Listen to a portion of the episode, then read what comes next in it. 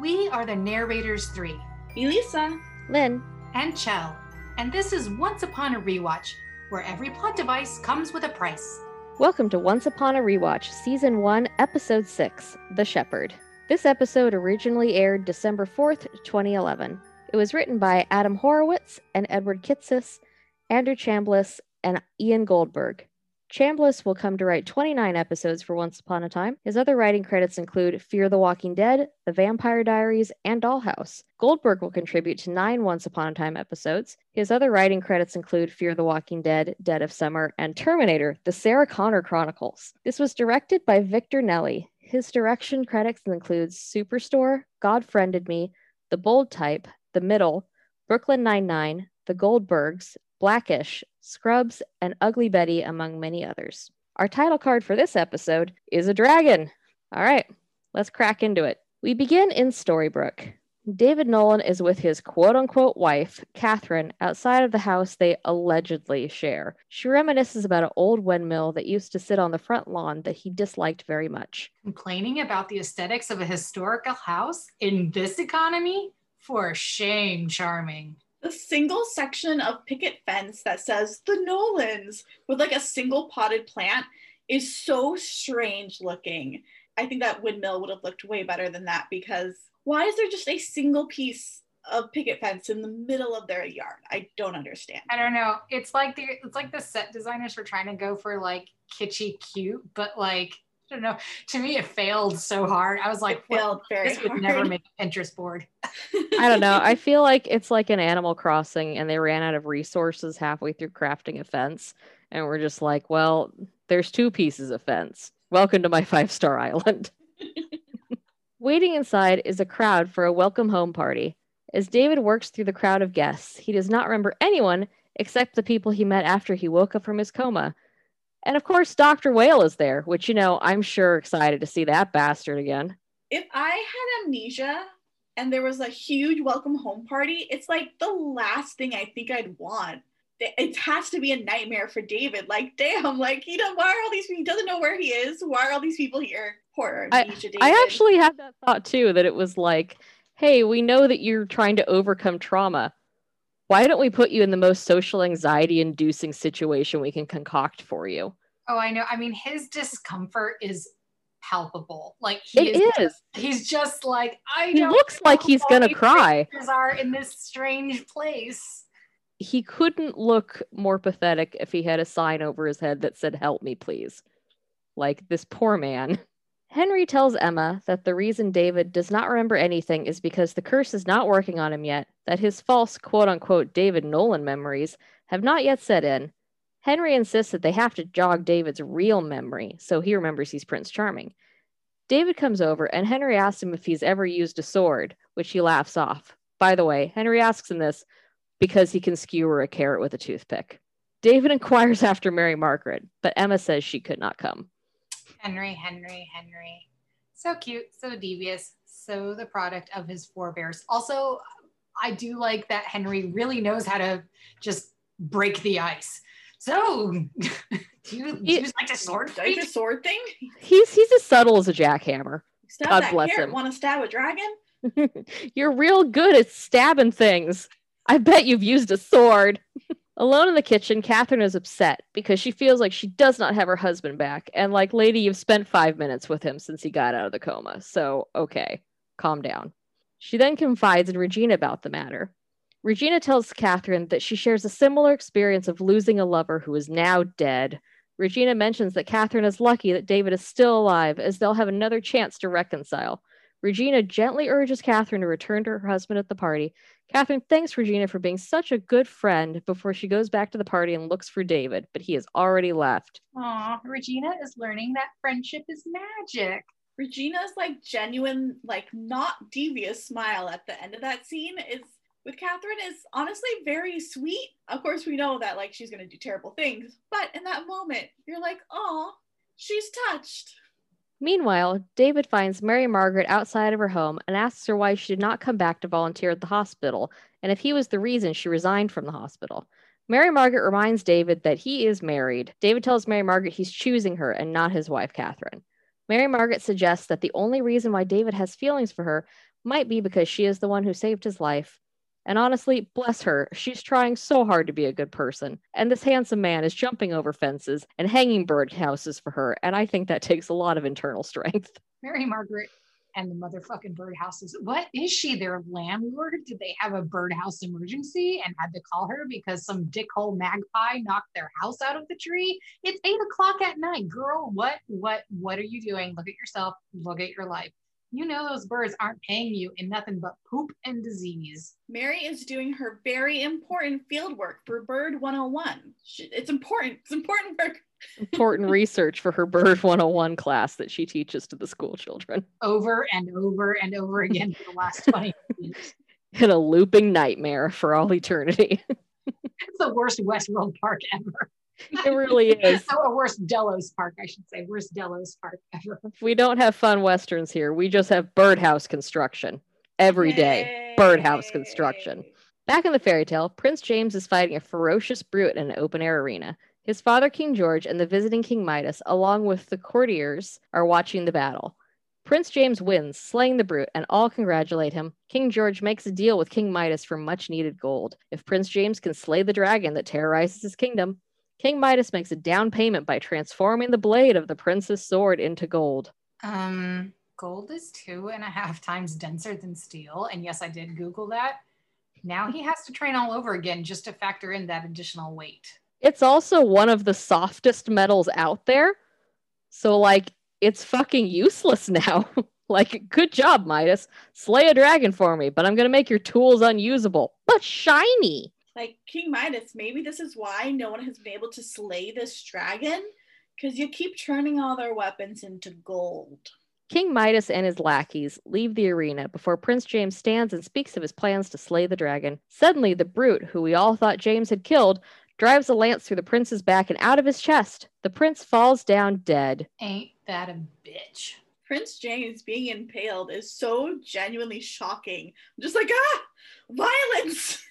Wasn't expecting that, even though I've seen this episode four times. Yeah, my mom watched this episode with me and she audibly gasped and jumped. To be fair, the scene is like abnormally gory for once upon a time. Yeah. Because when they like zoom down on the poor dead prince, like you see the exit wound. It's pretty horrible. Yeah, it's all like gushy when it comes yeah. to yeah. And it's like, wow, once upon a time. This is a family show. The dead Prince James is taken away as his father says goodbye. The knights tell King George that he must move fast to kill the dragon, or else Midas will find another dragon slayer, and King George will lose the gold Midas has promised him. King George tells the knights he already called for help, Rumpelstiltskin shows up saying, So this is how you treat my gifts, referring to the dead Prince James, a son I gave you. Whoa, this episode just turned into a very controversial and preg kinkfic. Ah, no, it's revealed that Rumpelstiltskin procured the baby for King George due to his or his late queen's infertility. Oh, never mind. Well, that's what you get for centuries of enchanted inbreeding. No kidding. The king wants another deal, promising Rumpelstiltskin he'll give him anything if he brings James back from the dead. In return, Rumpelstiltskin tells the king he wants the magic wand owned by the fairy godmother who is a patron of King George's family. The Dark One demands her whereabouts. The king agrees and eagerly anticipates Rumpelstiltskin magicking Prince James alive. Rumpelstiltskin tells the king the dead cannot be resurrected, and he lets King George bluster for a few minutes before Rumpelstiltskin reveals that Prince James has a twin brother I, exactly. I guess that at least kind of answers what Rumpelstiltskin is doing with all those babies he's been hoarding. Yeah, I mean, okay, firstly, this scene is Rumple his most manic lizard wizard nightmare boy glory. Second, the soap opera twist of twins is redeemed by the fact that there is a hard and fast rule against bringing characters back from the dead. There is no Lazarus pit fuckery here. Third, and lastly, a fun fact the fairy godmother in question is the gold fairy who Rumpelstiltskin murdered in episode four, The Price of Gold.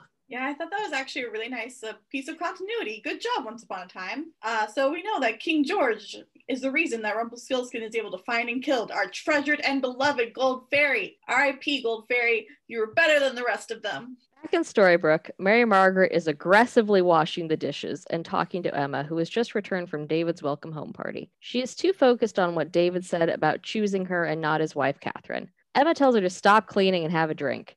Emma advises that if Mary Margaret thinks she's doing something wrong, being with a married man, then she is.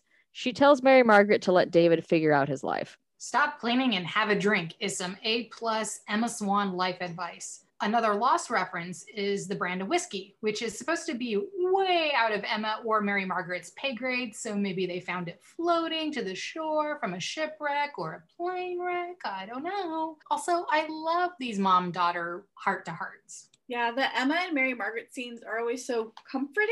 I don't know. I think they're great. Meanwhile, David is looking through his photos, and Catherine tells him he looks different, that he always used to have a buzz cut.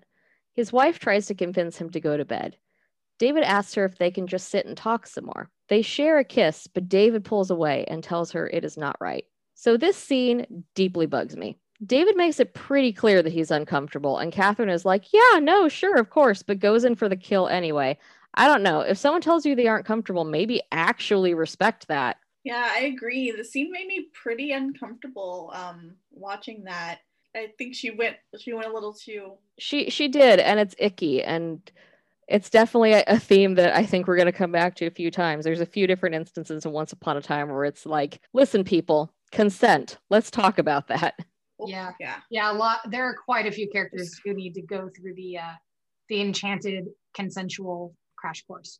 Oh, yeah. Absolutely. Oof, yeah. Back in the enchanted forest of the past, the slain Prince James's twin brother, the shepherd, is chasing a sheep as his mother returns from the market. And just bless this soft little simpleton.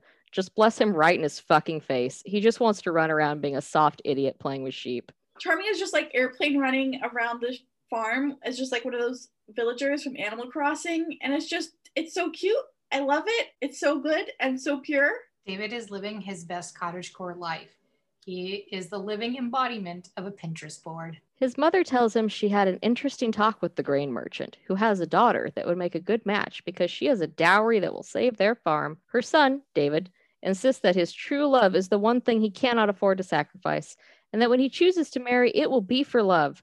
His mother tells her son that he can't have everything, which is rich because they pretty much don't have much. But perhaps he can, says Rumpelstiltskin, who suddenly appears. Also, I have to stop and drag whoever stuck that dead raccoon on Josh Dallas's head. It's a wig. It's a it's a wiggy wig. It's like, not also- good. Yeah. And it also good. not good. And his the capelet is also a choice. It's a choice. It's Many, bad. many choices were made on this poor simpleton shepherd. David is aghast to learn about the twin brother his parents gave in a deal to Rumpelstiltskin in order to save the farm. Rumpelstiltskin explains to David that King George needs someone to slay a dragon, that even though David is no dragon slayer, the knights will do the dirty work, but it'll be David, masquerading as his twin, who comes home as the conquering hero. Should David survive and succeed, his mother shall never want for anything for the rest of her life. David says he really does not have a choice, to which Rumpelstiltskin retorts, Everyone has a choice, dearie. Just make sure it's the right one. It is worth noting Rumpelstiltskin's demeanor in this scene. He's drinking from his flask as David's mother recounts the story of giving up one of her sons and how it broke her late husband, a guilt that he took with him to the grave. Rumpelstiltskin is very clearly not relishing his part in this and is likely drinking away any pangs of guilt. We, the audience, don't know why this is a particularly difficult deal for him quite yet only that he is able to turn on his dark one charm once he and david are alone to discuss the current deal at hand. I just think that that was uh, some really um, amazing acting subtle acting on robert carlyle's part because you know we rarely see the dark one like you know let his guard down like that. And you know those the, the mother and son are too distracted talking amongst themselves to really like notice his demeanor but we the audience can see it in the background that he is he is not happy. He's not like into this at all. yeah, it's good foreshadowing for what we learn later. Spoilers. Mhm. Um, so yeah, this is the plot that I wanted to talk about um, in The Price of Gold because I think it's so interesting that the fake deal Charming later helps Ashley come up with to trap Rumpelstiltskin is is so close to the deal that his own parents made for his brother and him. So like in that episode, Charming is basically using his trauma to try to help someone because he's a good boy. Yeah, it's, it's interesting. And also, if I remember correctly, I, I don't think we learn more about like this specific deal, the deal about David and James and the circumstances around it until I think a few seasons later. It's a while before it's revisited. Yeah, correct. Like, yeah, they're not going to touch on this again for quite a while. Yeah. In Storybrooke, Mary Margaret is at Granny's diner when Dr. Whale, who can fuck right off, shows up and asks if she quit the volunteer position at the hospital because of him, referring to their less than spectacular date. The doctor leaves just as Regina shows up to quote unquote talk, and by talk, we mean bully Mary Margaret about David. She warns Mary Margaret that David and her do not belong together before revealing that David left his wife. Regina also warns our cursed Snow White that she should stay away because David is fragile and Mary Margaret is very close to destroying many lives. Ma'am, she is literally just sitting in a diner. Please calm down. I do have to say, playing devil's advocate here, I appreciate that Regina goes from friendless to ride or die in 12 hours. Need a bad girl's bridal shower? Call Regina.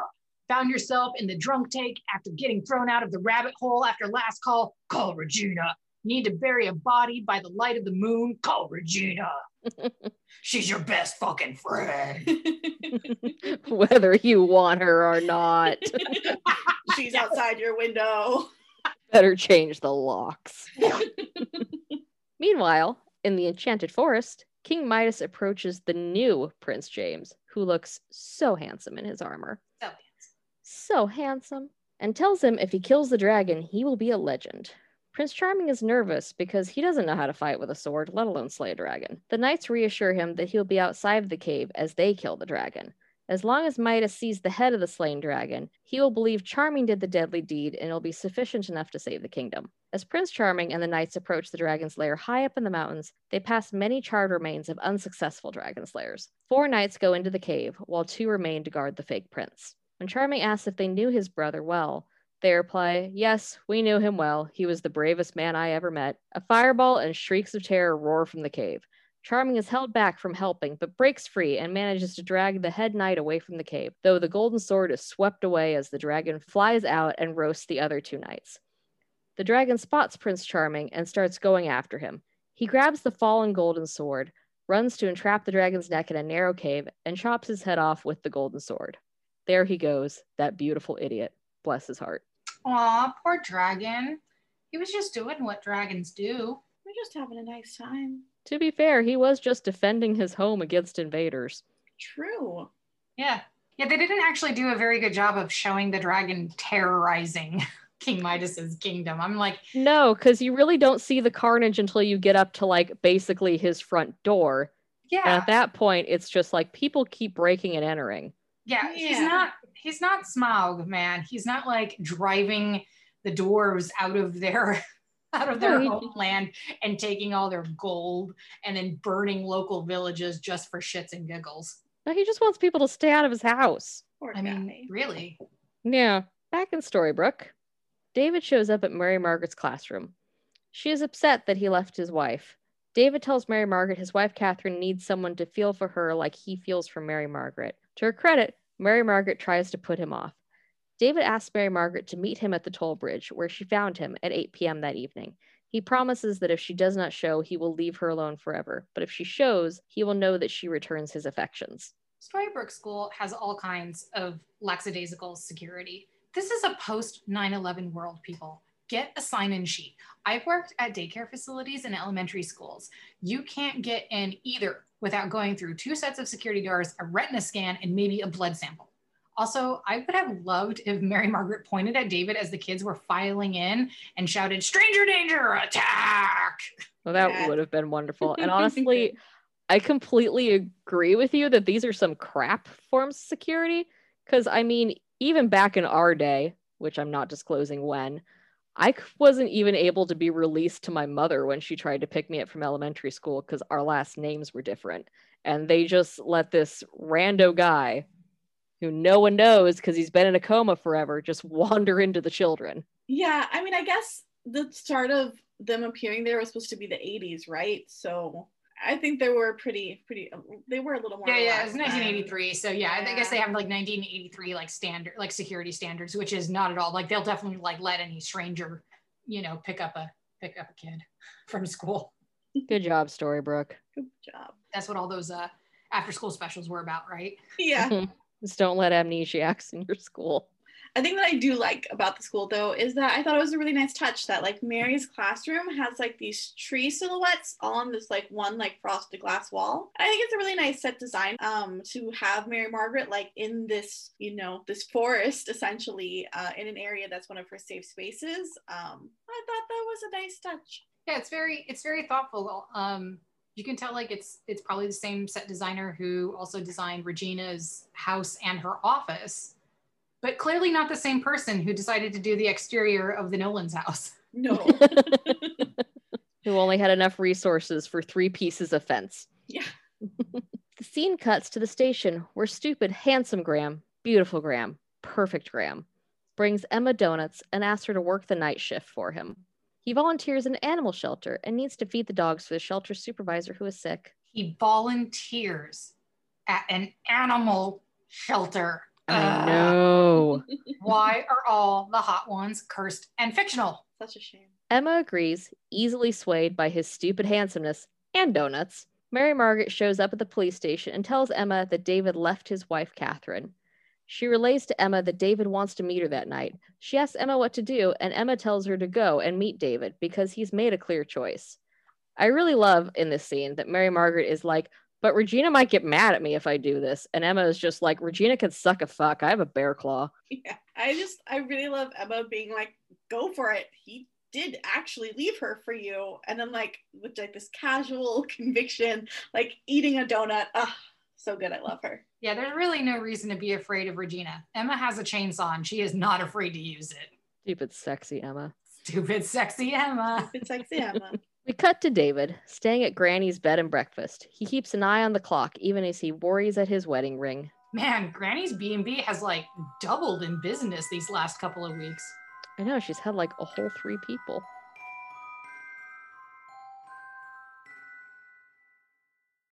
When you need mealtime inspiration, it's worth shopping Kroger, where you'll find over 30,000 mouthwatering choices that excite your inner foodie. And no matter what tasty choice you make, you'll enjoy our everyday low prices, plus extra ways to save, like digital coupons worth over $600 each week. You can also save up to $1 off per gallon at the pump with fuel points. More savings and more inspiring flavors make shopping Kroger worth it every time. Kroger, fresh for everyone. Fuel restrictions apply.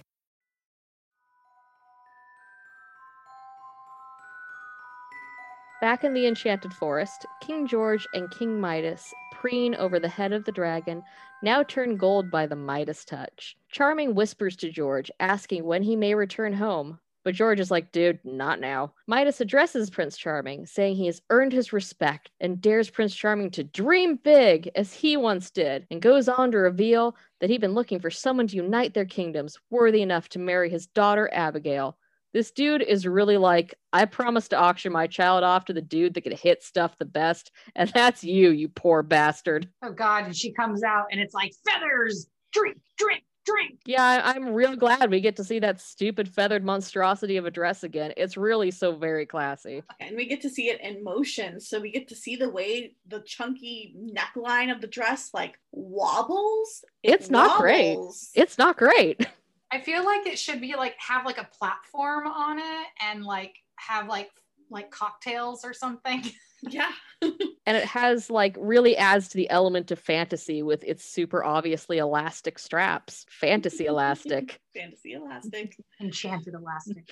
Enchanted elastic found only in the enchanted forest, except no substitutions. At the fantasy Costco. Where all your dreams come true. Moving on. He offers Abigail's hand in marriage to the prince. Prince Charming is humbled but begins to decline the offer when his father grabs him aside and tells him he must marry her. If he chooses not to, he'll be responsible for the destruction of everyone and everything in their kingdom. King George also threatens to kill him and his mother. Stupid fucking Caleb from the OC. Yeah, I just I want to say that King George is the worst. I mean, Alan Dale is always plays assholes so frequently, and like I just want David to tell him like I may like my Chardonnay, but I'm not gonna die alone, and that's more than I can say for you. And then just go back to his goat. These rants are going to be lost on anyone who didn't watch the OC. Damn, this is a side of Alan Allendale that is so uncomfortable for me to watch because he's the loving grandfather in Little Miss Sunshine. And I carry that version of him in my heart. It's a different Alan, isn't it? I thought it was Alan Dale. Isn't it Alan Ark? Oh, hold Alan. Arden. Well, no, then this is Alan Arden. No, this is Alan Dale. This is Alan Dale. This is Alan Dale. Dale. Do we need an IMDb break? this is the the Chell needs needs to have a schooling again. Yeah, it's Alan Alda is Little Miss Sunshine. This is oh, he's the enemy from Pete's Dragon. Oh, Jim Um, Dale. God damn Jim it. To be fair, that's pretty close. Yeah. They're both Yeah. Dales. Yeah, Al- Alan Dale is just like an evil bastard in like everything he's in. Yeah, I was gonna say I was so surprised by your comment because I was like, I don't think I've ever seen this man be nice? I nice in anything. I was about to be like, what have you watched him be nice in? Everything I've ever seen him in, he's been a colossal jerk. Yeah, I guess so. Oh my god, no fucking way he was on Neighbors. He was on Neighbors for that many years. Holy shit. he was in the killing. Oh my god. Right. He's only a bad person. Oh shit, he was in Entourage as John Ellis. Oh, Charles Widmore. Wow, you're right. What a prick. I I have like I Yeah, only anytime bad I see him show up in things, it's all like as soon as he enters the scene, I'm like, oh, can't wait to see how much of a bastard you're gonna be in this one. Anyway, we return to Storybrooke. It's 7:45 p.m. and David sets out to find the toll bridge with a map in his hands. On the way, he encounters Regina. He asks her for directions, a terrible move, saying he is meeting someone. She realizes who he is looking for, and David tells her he cannot change his feelings. Regina gives him instructions to the toll bridge and wishes him luck. Danger. Danger, David Nolan. Do not trust. Meanwhile, Mary Margaret is waiting at the toll bridge for David. David is lost and goes into Mr. Gold's pawn shop for accurate directions. And lucky us, we get to see the goddamn nightmare peasant dolls from the previous episode again. I was really worried I'd never have to see those cursed things again. They are so haunting. So haunting. They're. I could spend this whole episode talking about how much I hate them, but I think I spent a lot of the previous episode doing that, so I don't want to beat a dead horse.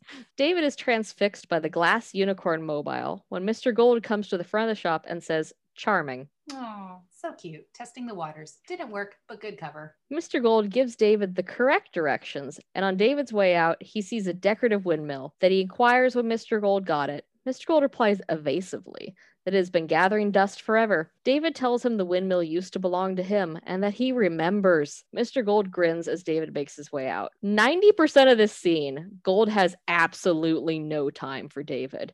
He's just like, Sir, this is a business. Either buy something or get your himbo ass out of my store and quit touching everything.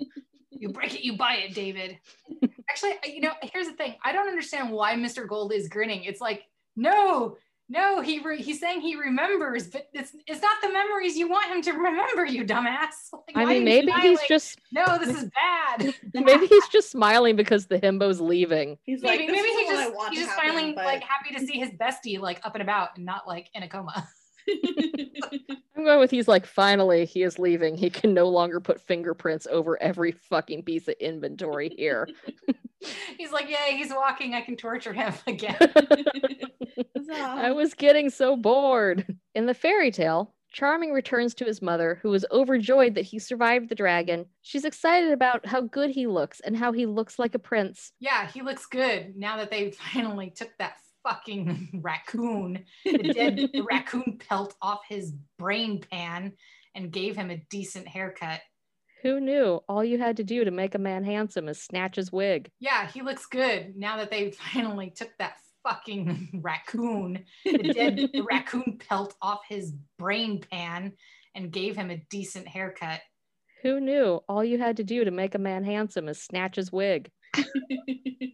She tells Charming that the king has kept his word. The house and farm have already been approved upon. Charming tells his mother that Midas wants to unite the kingdoms with marriage to Abigail. His mother says he was right to refuse the offer, assuming he turned down Midas's offer, as he did to the grain merchant's daughter. But in order to save the whole kingdom through the deception they played on King Midas, he must take James's place in full and marry Midas's daughter, Abigail. He emphasizes that no one can truly know his identity and he cannot put his mother at risk. Therefore, he can never see her again. He only came to say goodbye. This poor, sweet, beautiful himbo, he just wants to see his mama and hang out with sheep, and now he's got to marry a feather obsessed battle axe. David looks so handsome and sad here. I love Enchanted Forest, David. His mother gives him her ring, the ring we see from Snow Falls, saying the ring follows true love wherever it goes. They embrace and say farewell. In Storybrooke, David finally shows up at the toll bridge and Mary Margaret is waiting. We see a close up of her wearing the same peridot encrusted ring. David tells her he remembers everything. Mary Margaret asks if he loves his wife, and he says he doesn't know, although he knows he once did and that he has to honor that. He tells her that he still has intense feelings for Mary Margaret, but he's going back to his wife because it is the right thing to do. Mary Margaret is hurt and upset, telling David the right thing to do was to not lead her on. She leaves the bridge hurriedly in disappointment and tears. David, you made this poor girl stand out here in the cold in her cute little outfit. She should hit you in the head with a rock, you know, for old time's sake. Tell him, Mary Margaret, do not let him get away with that tomfoolery. I know it's the curse, but god damn. Jennifer's acting here uh, is just really gets to me. Like she's she's so sad and angry, but she's still like smiling because that's like what she's supposed to do. And uh, it really breaks my heart. Poor Mary Margaret. Patrolling the streets on the night shift, Emma is driving and spies a dark figure escaping from the second story window of the mayor's home. She hits the dark figure walking out the driveway with a baton that is revealed to be stupid, handsome Graham. Perfect Graham. Wonderful Graham. Emma questions what type of volunteering the Graham does, discovering that Regina and the sheriff are sleeping together.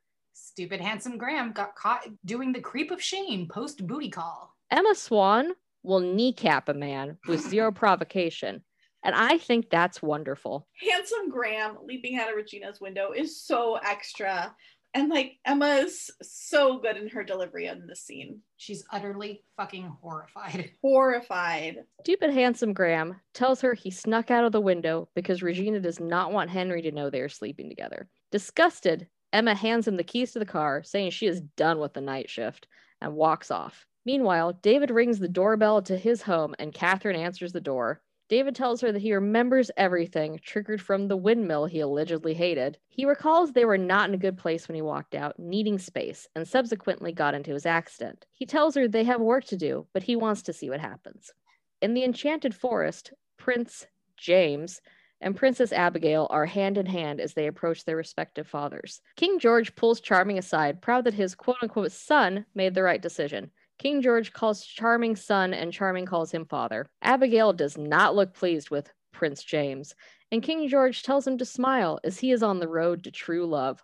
Foreshadowing! Prince Charming and Abigail are in the carriage driving as Snow White is hiding in the trees, bringing us the beginning of snowfalls. This lovely forest road scene following that CG castle courtyard scene really illustrates how visually jarring this show can be and makes me wish they had had the budget for practical sets so bad because when it is live locations when it is practical sets it looks so nice and just so sad they had to work with the budget constraints of of using these cg fantasy environments.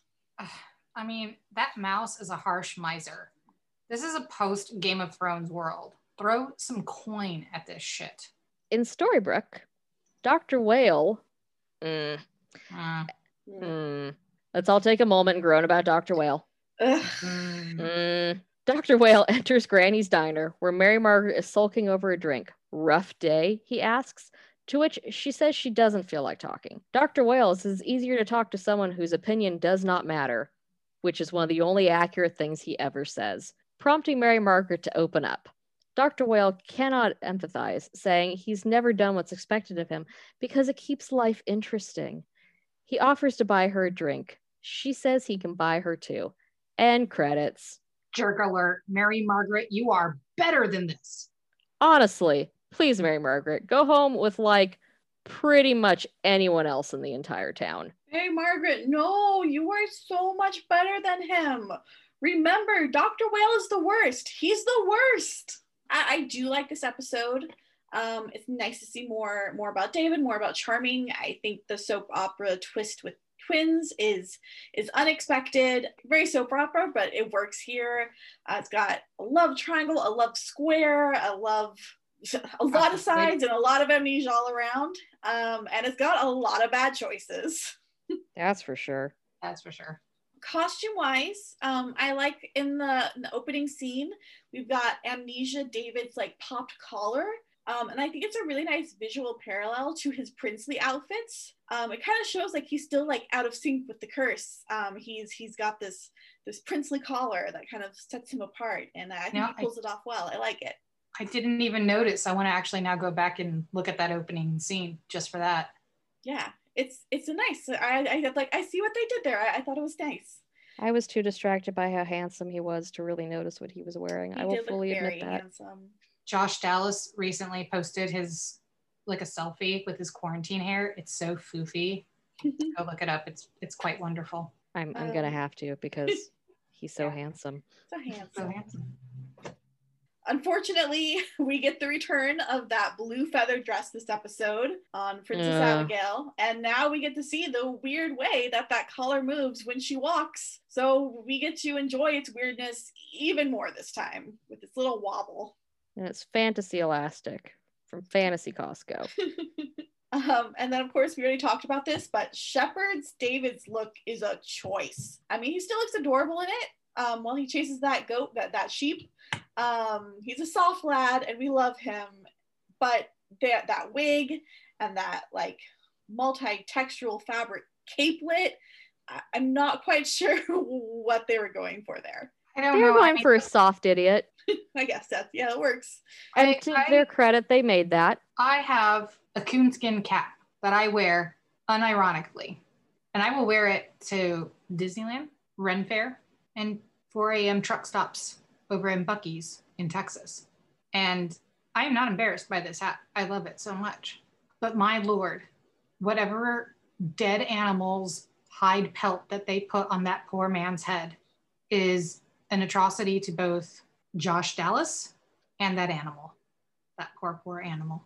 It it Died. definitely looked like who died for some costume department's sins. it makes me think of um i don't know if anyone listens to the podcast how did this get made? But but june on that podcast uh, has this thing she says called wiggy wigs. Uh, in a movie when someone's wig is so obviously a wig it's a wiggy wig. And that friends was a wiggy wig That was a very wiggy wig. It made it made me think of the King of the Hill episode where all of Luann's beautician friends make her a wig out of remnant wigs. And she's immediately after, like, oh, they made me a wig. She just goes, throw it out. Next time on Once Upon a Rewatch, one of the town's residents begins to remember their fairy tale past, and Storybrooke mourns the loss of one of their own. Meanwhile, in the fairy tale world that was, the evil queen attempts to find a heartless assassin to murder Snow White. Thank you for tuning in to Once Upon a Rewatch. We are the Narrators 3. The moral of this episode is hoarding babies is actually smart because you never know when you need a spare. Supply and demand, dearie. You can find us on anchor.fm slash once upon a rewatch, on Twitter at once upon rewatch, and at Tumblr at onceuponarewatch.tumblr.com. I want to say a very special thank you to the master of free music, Kevin MacLeod. Our intro music is Frost Waltz, and our outro is Fairy Tale Waltz. And remember, all plot devices come with a price. His father, King George, and the visiting King Midas, oh, whoop, this along the couriers. The heck? How did that happen? I was like, the couriers, We need to Couriers. carry all the packages. the UPS drivers. King Midas and all his UPS drivers. It's fleet. Okay, let me take that again.